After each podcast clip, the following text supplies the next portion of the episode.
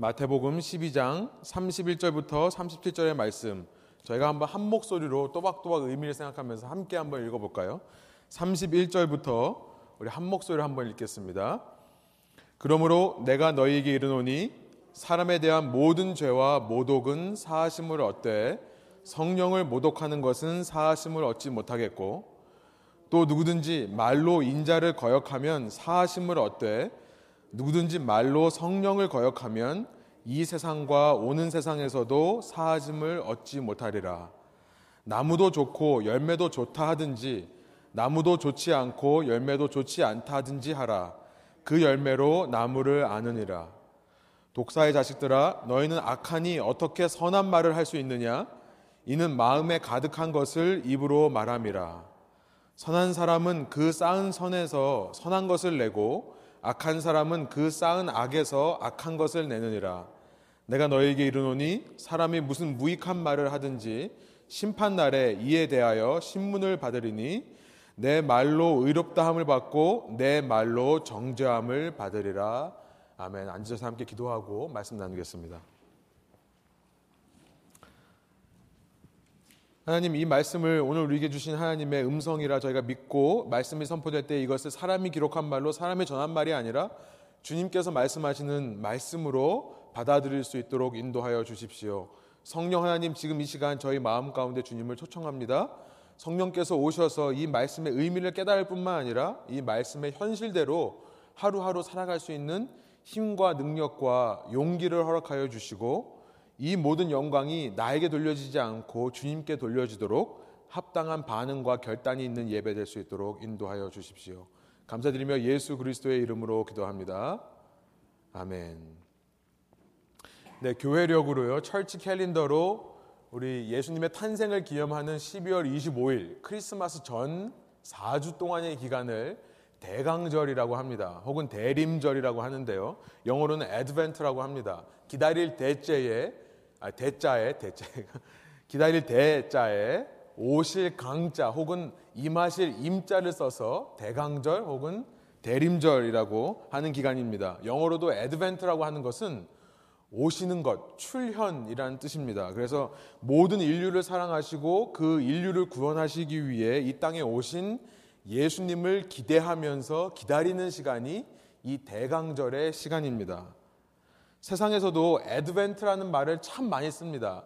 한번 슬라이드를 보여주시면 the KitKat Advent calendar라고 해서 크리스마스 오기 전까지 24개 bar를 하나씩 따먹으라고 사서 먹으라고 예, 돼 있습니다. 예, 요즘 스타벅스 가셔도 Advent calendar라는 말을 많이 쓰죠. 요 대강절 기간이요. 또 보여주시면 저희 아이들이 좋아하는 레고도 요번에 보니까 2015년에 스타워즈 띠으로 그래서 여기 보니까 어, 뭐 예, C3PO가 산타고 막 이렇게 돼 있어요. R2D2가 루돌프고 막 이렇게 돼 있습니다. 세상에서도 이런 애드벤트란 말을 많이 씁니다. 예, 이제 그만 보여주셔도 돼요.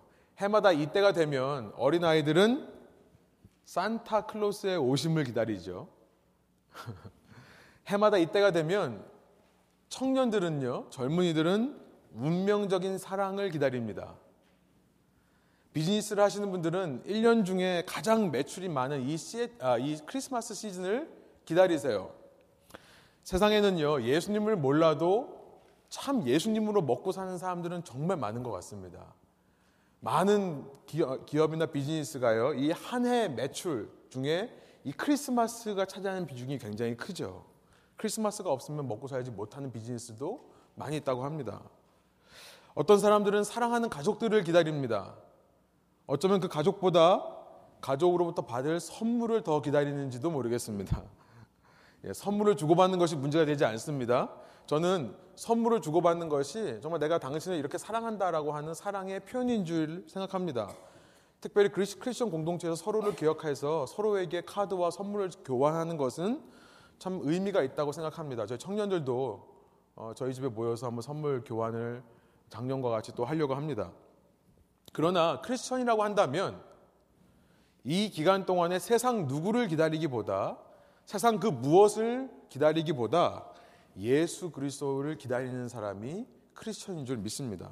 마치 신랑이 오기를 기다리는 예비 신부처럼요. 신랑이 좀 늦게 오겠지. 아, 설마 오늘 밤에 오겠어?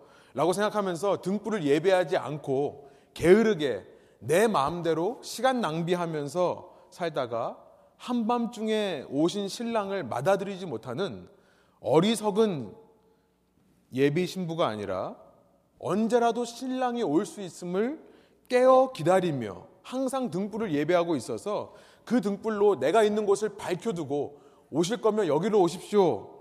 라고 예비하며 살아가는 슬기로운 예비 신부처럼요. 누가 보지 않고 알아봐 주는 사람 하나도 없는데도 그렇다고 그렇게 산다고 해서 하늘로부터 뭐 떡 선물이 떨어지는 것도 아니고 예기치 않은 물질의 복을 받는 것도 아닌데 빛을 발하기 위해 하루하루 매 순간 깨어 있으려 노력하는 사람들이 크리스천이라는 것입니다. 그래서 예전 사람들은요, 아, 우리가 그렇게 주님 오실 것을 깨어 기다립니다 라는 표현으로 옛날 사람들은 자기 입구, 아, 자기 마을 들어오는 입구에 있는 큰 나무에 등불들을 걸어놨다고 하죠. 그것이 오늘날 크리스마스 트리의 기원이 되었다고 합니다. 대강절은 바로 그렇게 우리 자신이 슬기로운 처녀가 되어서 슬기로운 예비 신부가 되어서 이 땅을 살아가고 있는 것이 맞는가 그 사실을 점검하는 기간이 대강절인 것입니다. 여러분 이 시간 동안 저를, 저와 여러분의 삶 속에 참된 신자로서의 참된 빛이 회복되는 역사가 일어나기를 간절히 소원합니다. 예수님의 오심, The Coming of Jesus. 예수님의 오심은요, 기독교 신앙의 중심이라고 할 수 있습니다. 예수 그리스도의 오심이 우리 신앙의 과거와 현재, 미래를 가능하게 하는 것입니다. 다른 말로 말하면 예수님께서 오시지 않았다면 우리 신앙의 과거와 현재와 미래가 있을 수 없고 다른 말로 말해 쉽게 말해 신앙이 존재할 수 없다는 사실입니다. 예수님께서 이 땅에 갓난 아이로 태어나셔서 우리와 똑같은 인간으로 사셨기 때문에요. 예수님은 우리의 모든 연약함과 아픔과 고통을 그 누구보다 잘 아십니다. 우리와 같은 인간으로 사셨기 때문에요. 잘 알기 때문에 사랑할 수 있는 거죠. 모르면 사랑할 수 없 습니다. 사랑하실 수 있는 거예요. 그 사랑 때문에 예수님은 십자가에서 모든 사람의 죄를 대신해 죽으셨습니다. 그로 말미암아 우리는 은혜로 값없이 의롭다, 의로운 사람이다라고 하는 어, 부르심을 받게 되었습니다. 그리고 예수님께서는 3일 만에 그 죽음 가운데서 살아나심을 말미암아 우리의 최종 목적지가 사망이 아닌 것을 알려주셨고요. 그 살아계신 주님께서 부활하신 주님께서 하늘로 올라가셨기 때문에 믿는 모든 사람에게 그리스도의 영, 하나님의 영이신 성령이 내려올 수 있는 거죠. 그래서 우리는 각자 성령 안에서 살아계신 예수님과 동행하는 삶을 이 땅에서 살 수 있게 된 것입니다. 여러분 이것이 신앙이라고 말할 때, 복음이라고 말할 때 그 신앙의 과거와 현재입니다. 예수님의 오심이 없었으면 과거와 현재가 있을 수가 없는 것입니다. 우리는 이 땅에서 그 예수님을 왕으로 모시고 이 땅에서부터 천국을 살아가는 사람들이에요. 그런 우리의 삶에 언젠가 끝이 올 겁니다. 이 땅에서의 우리의 삶은 언젠가 끝이 나요. 그렇게 주님과 동행하던 사람들은 예수님처럼 죽었다가 주님 다시 오실 그날에 부활하여서 영원한 하나님 나라에 들어갈 것인데요. 이것이 우리 신앙의 미래입니다.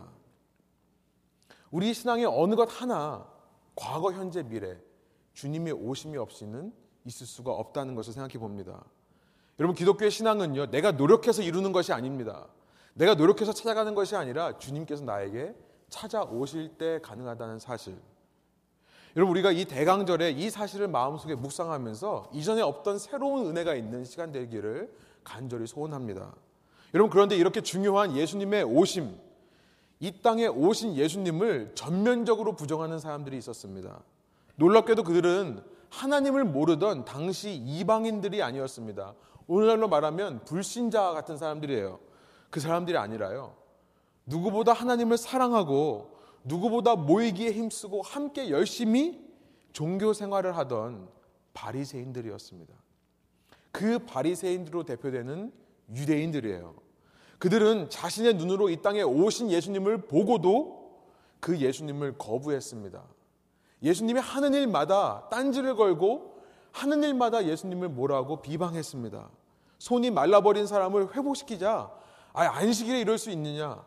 안식일을 범했다는 이유로 이제 예수님을 죽이려 하는 사람들입니다. 그가 놀라운 능력으로 악한 영에 사로잡혀 있던 자를 자유롭게 하자 저 사람은 악한 영의 우두머리다라고 예수님을 모욕하고 예수님을 거역하는 사람들이었습니다. 여러분 그런 사람들을 향해 예수님께서요 31절에서 이렇게 말씀하고 있으세요. 우리 한번 한 목소리 한번 읽어 볼까요? 그러므로 내가 너에게 이르노니 사람에 대한 모든 죄와 모독은 사심을 얻되 성령을 모독하는 것은 사심을 얻지 못하겠고 이 구절은요 성경에서 인간이 용서받지 못하는 죄에 대해 말씀하신 유명한 구절로 우리가 이해할 수 이해하고 있습니다. 절대 용서받지 못하는 단 하나의 죄가 있다는 것을 이것이 이 성경 구절이 말씀하시, 말씀하십니다. 죄는 다 죽을 수 있는데요. 그 죄 중에 절대 죽지 않는 죄가 있다는 거예요. 영원한 죄가 있다는 것입니다. 마가복음 3장에 보니까 3장 28절부터 29절에 예수님께서 똑같이 이렇게 말씀하십니다. 제가 한번 읽어볼게요. 내가 진실로 너에게 이르노니 사람의 모든 죄와 모든 모독하는 일은 사심을 얻되 모든 죄가 다 용서받을 수 있지만 29절 누구든지 성령을 모독하는 자는 영원히 사하심을 얻지 못하고 영원한 죄가 되느라, 되느니라 하시니 참 어려운 말입니다.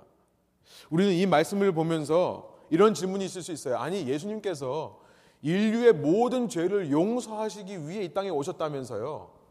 그러면 다 용서하시지 왜 하나 용서하지 않는 죄를 남겨두시는 겁니까? 이 죄는 도대체 무엇인가 우리가 살펴보기 전에요.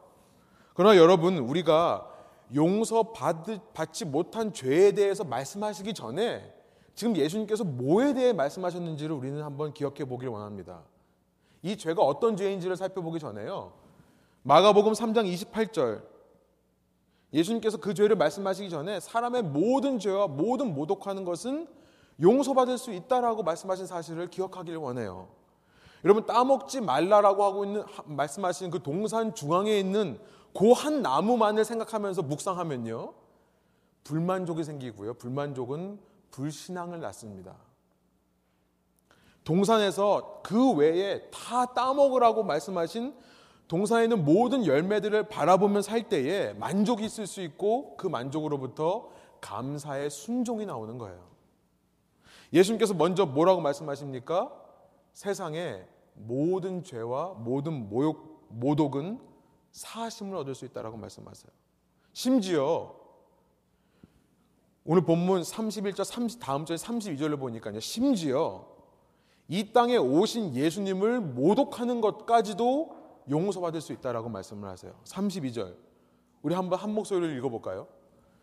또 누구든지 말로 인자를 거역하면 사심을 얻되 누구든지 말로 성령을 거역하면 이 세상과 오는 세상에서도 사심을 얻지 못하리라.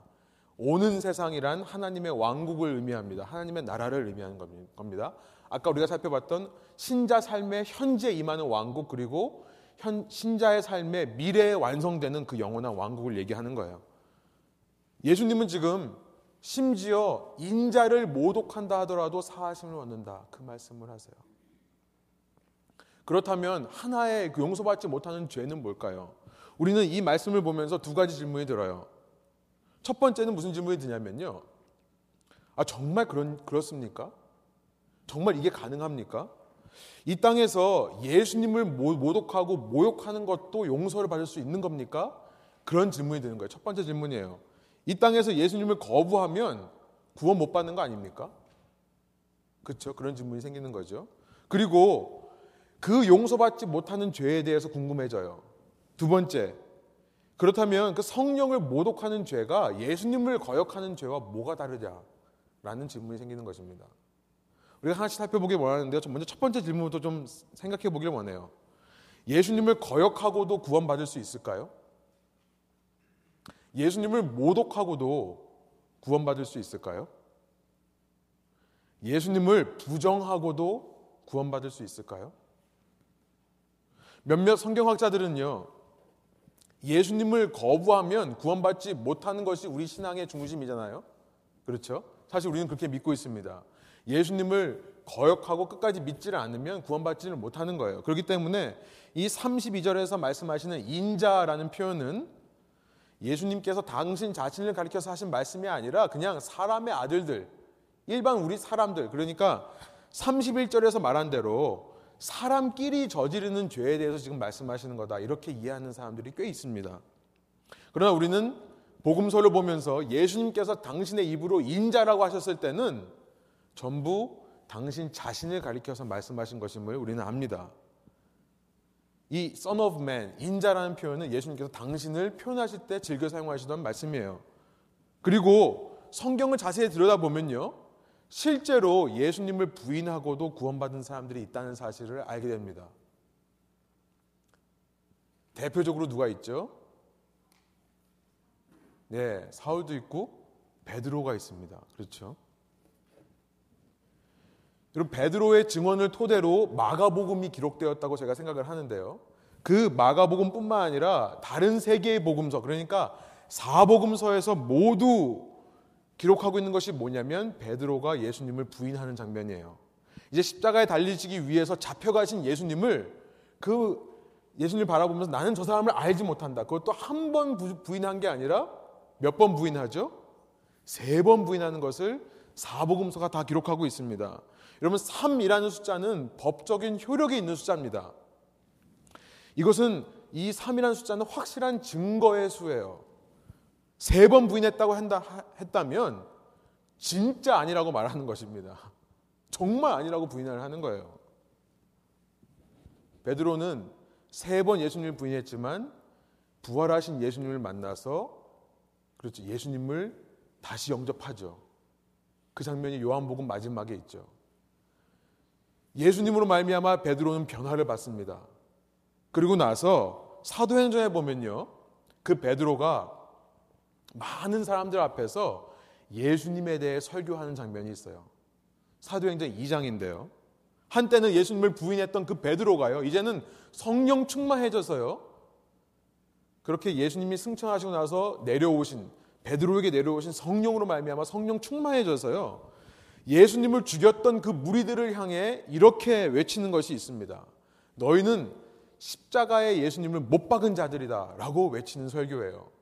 사도행전 2장 36절, 37절의 말씀입니다. 제가 한번 읽어볼게요.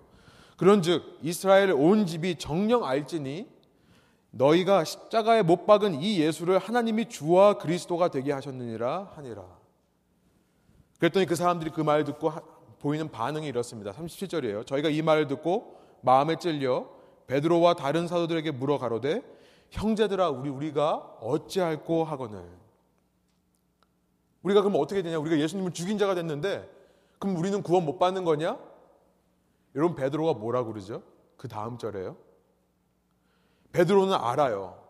자신이 과거 예수님을 부인했던 적이 있다는 사실도 자기가 인정합니다.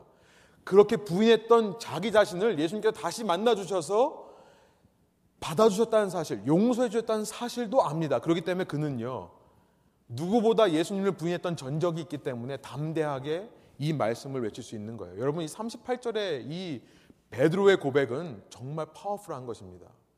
우리 한번 38절의 말씀을 한번 읽어 볼까요? 베드로가 가로되 너희가 회개하여 각각 예수 그리스도의 이름으로 세례를 받고 죄 사함을 얻으라. 그 다음 말은 제가 가로로 생략해 놨어요. 일부러요.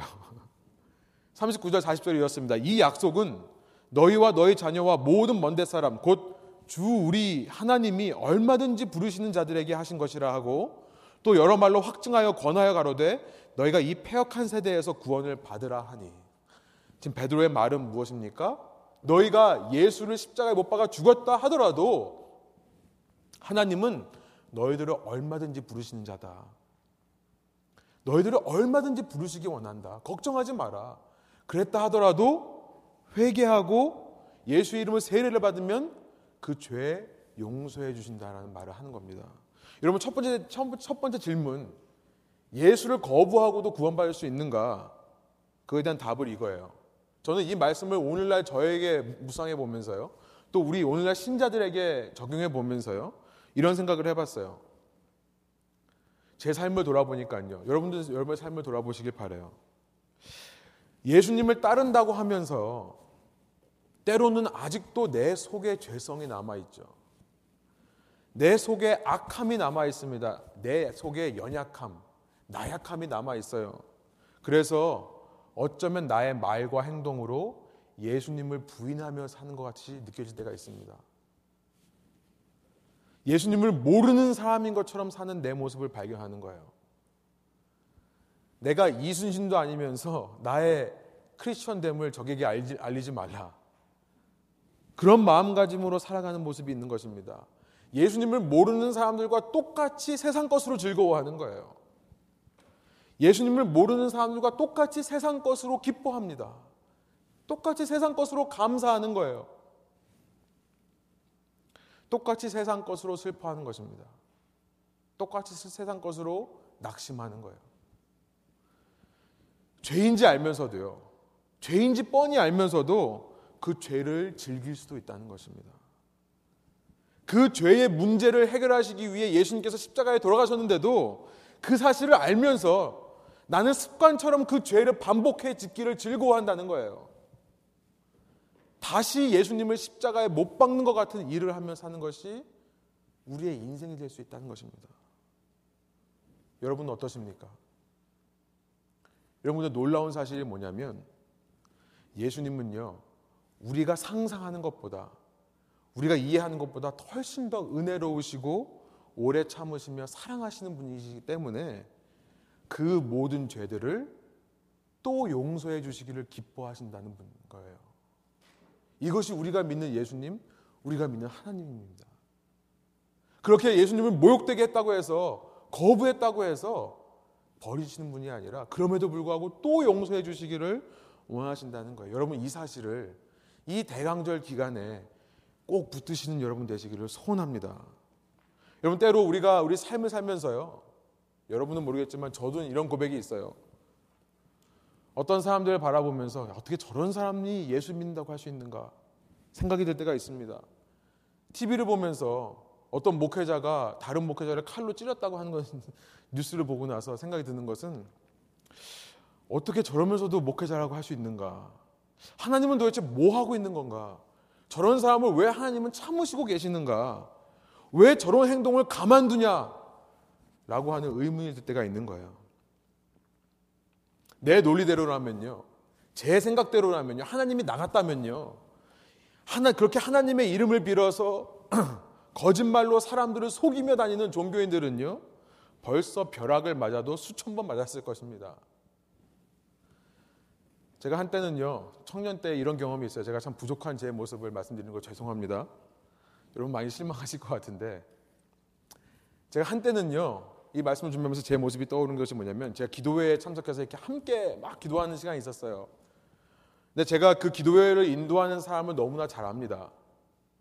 그 사람이요, 사람들을 선동해서요, 지금 말도 안 되는 기도 제목을 기도하라고 외치고 있다는 사실을 알았어요.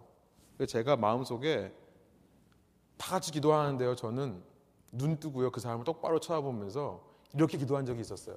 하나님, 주님께서 살아계시다면 지금 저 사람의 입을 막아주십시오. 이 순간 성령께서 저 입을 막아주셔서 공개적으로 이 자리에서 망신당하게 해주십시오.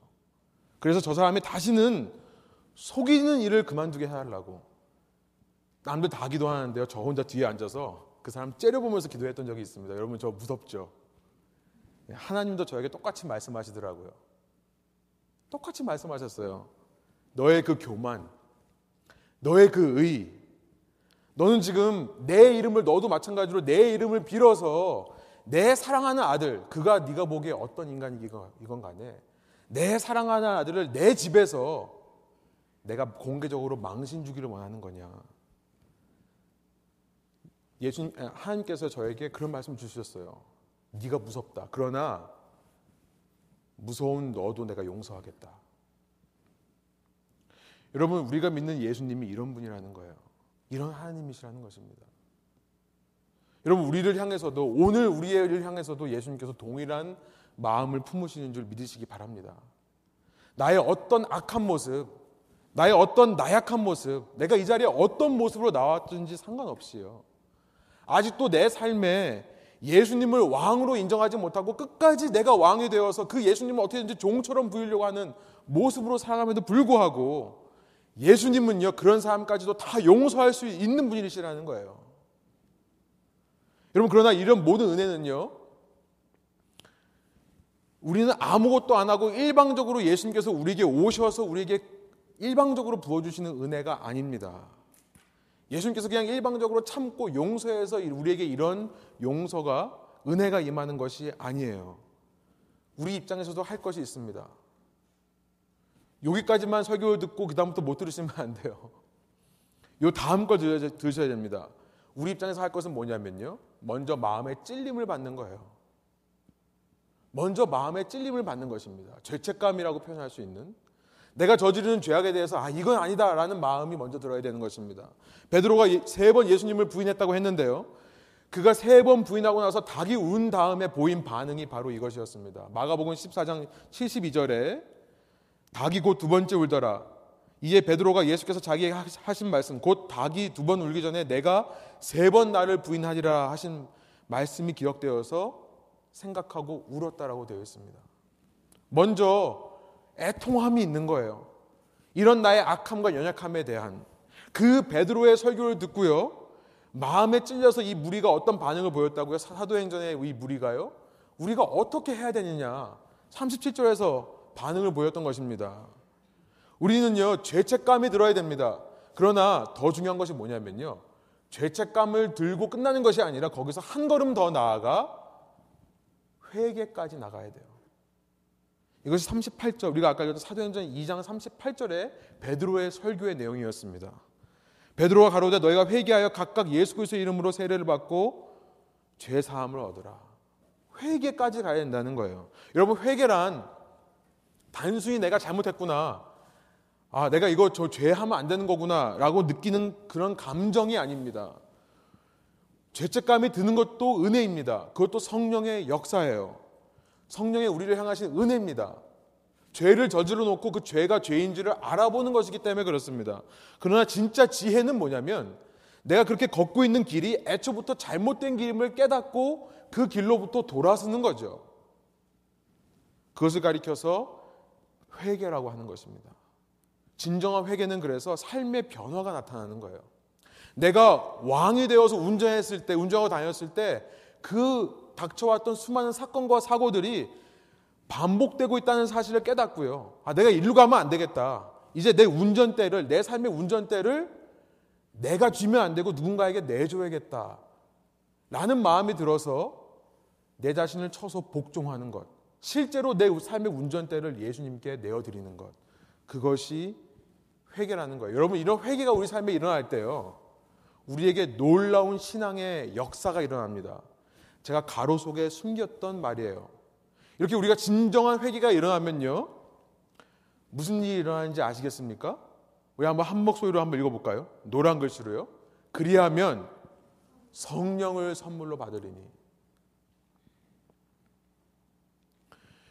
여러분 저는 이 마태복음의 말씀을 읽다가 이 사도행전 2장의 말씀이 기억났고요. 이 말씀을 통해 이 마태복음의 말씀이 무슨 뜻인지가 이해가 되었습니다.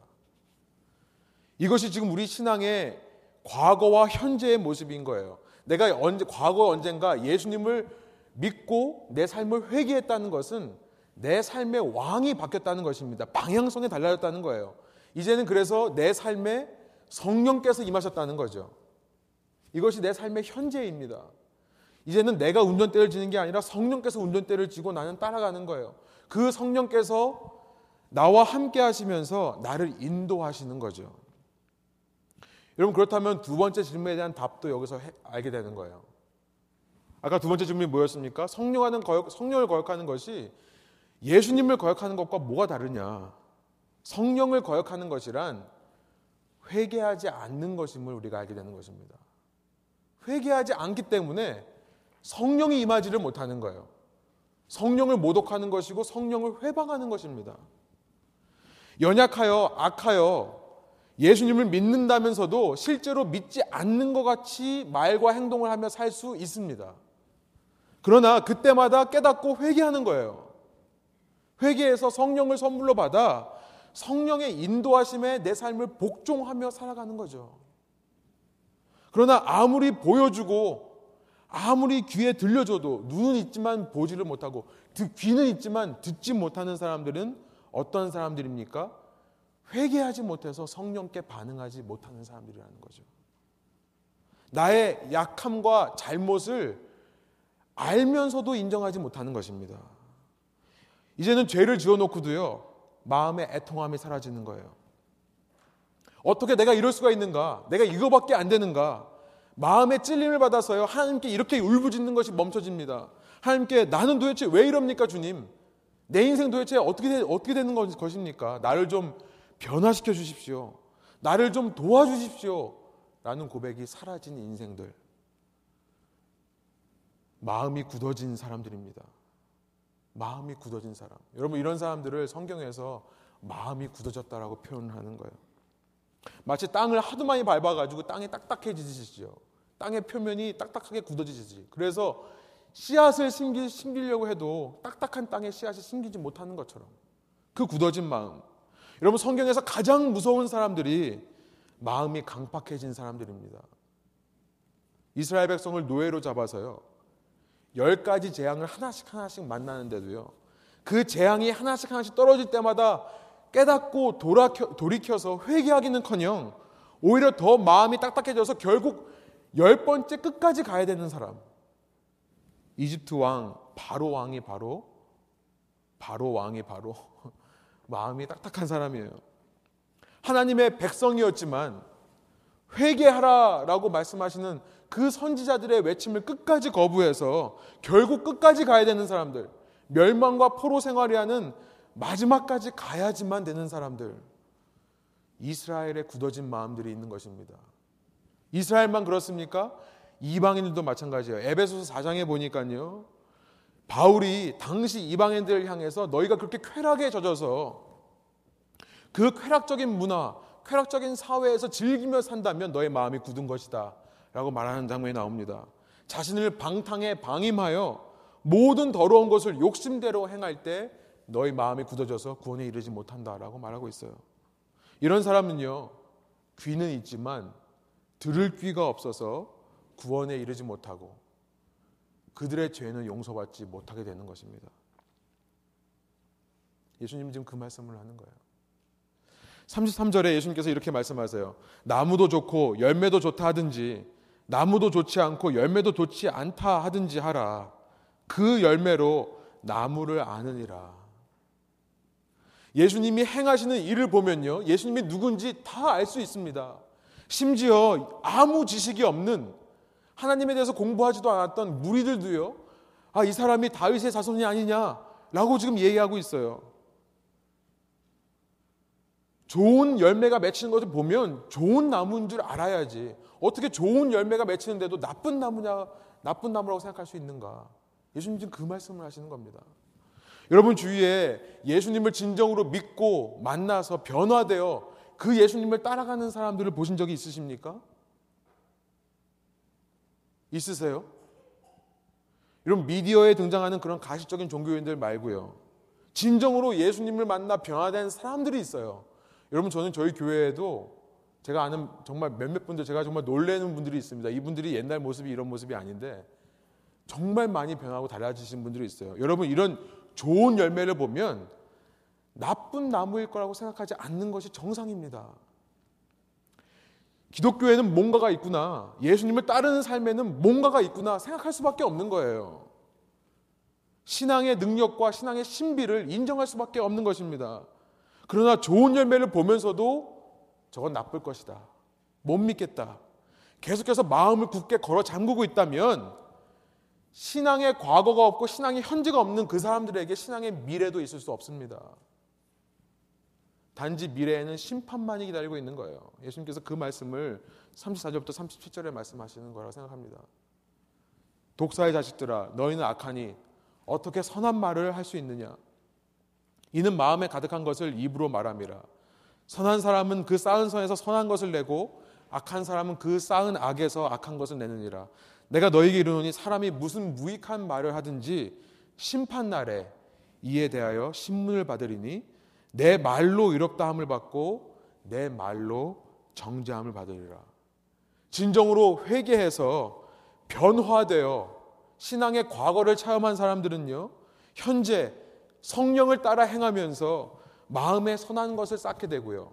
그런 사람의 삶에는 당연히 쌓은 선으로부터 선한 말이 나올 수밖에 없다는 거죠.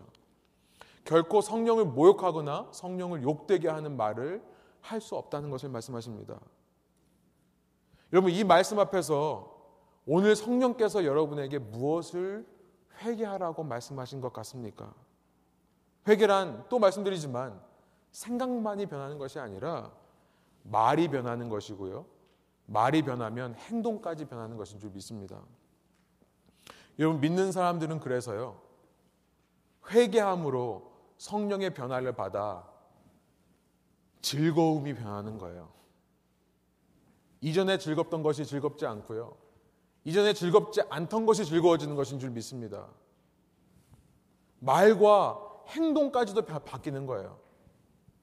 믿는 사람들은요, 감사가 변해요. 지난 시간 말씀드린 것처럼, 이전에는 감사하던 것들이 감사하지 않고요. 이전에는 감사하지 않던 것들이 감사해지기 시작합니다. 머리로만이 아니라 말과 행동으로 그것이 나타납니다. 여러분, 슬픔도 변한다는 사실을 기억하시기 바래요. 이전에는 슬프던 것이 슬프지 않고요. 이전에는 슬프지 않던 것들이 슬퍼지기 시작합니다. 말과 행동으로 그것이 드러납니다. 여러분, 최근에 무엇 때문에 슬퍼하셨습니까? 오늘 그 질문을 해보시길 바래요. 최근에 나의 죄악된 본성을 놓고 여러분 애통하며 마음 아파하신 적이 있습니까? 그것이 언제입니까? 얼마나 치열하게 나의 죄와 싸우고 있습니까? 히브리서에 보니까 피 흘리기까지 싸우라고 말씀하시는데 우리는 얼마나 나의 죄와 치열하게 싸우고 있습니까? 혹시 내 입에서 뱉어나는 말은 전부 나를 정당화시키고 나만 옳다고 말하는 독선의 말은 아닌 것입니까? 여러분 대강절을 맞아 첫 주, 이 첫 주예요. 우리 모두 마음속에 이 회개하는 마음으로 주님이 오시는 길을 예비하는 헌신과 결단이 있기를 소원합니다. 말씀을 마치면서요. 한 가지 목회자로서 여러분에게 권면의 말씀과 위로의 말씀을 드리고 싶습니다. 여러분이 이 말씀을 들으시면서 이 예수님의 음성 앞에서 아 그래 주님께서는 모든 것을 용서하시지. 내가 회개하기만 하면 용서하시지라는 마음이 들어서 회개하고자 하는 마음이 드신다면요. 여러분 저는 목회자로서 여러분에게 이런 위로를 말씀드리고 싶어요. 바로 그것이 여러분 안에 성령께서 살아계시다는 증거가 되는 줄 믿으시기 바랍니다. 마지막으로 로마서에 보니까요. 바울이 이런 얘기를 하는 것이 나와요. 여러분 주보에 있습니다.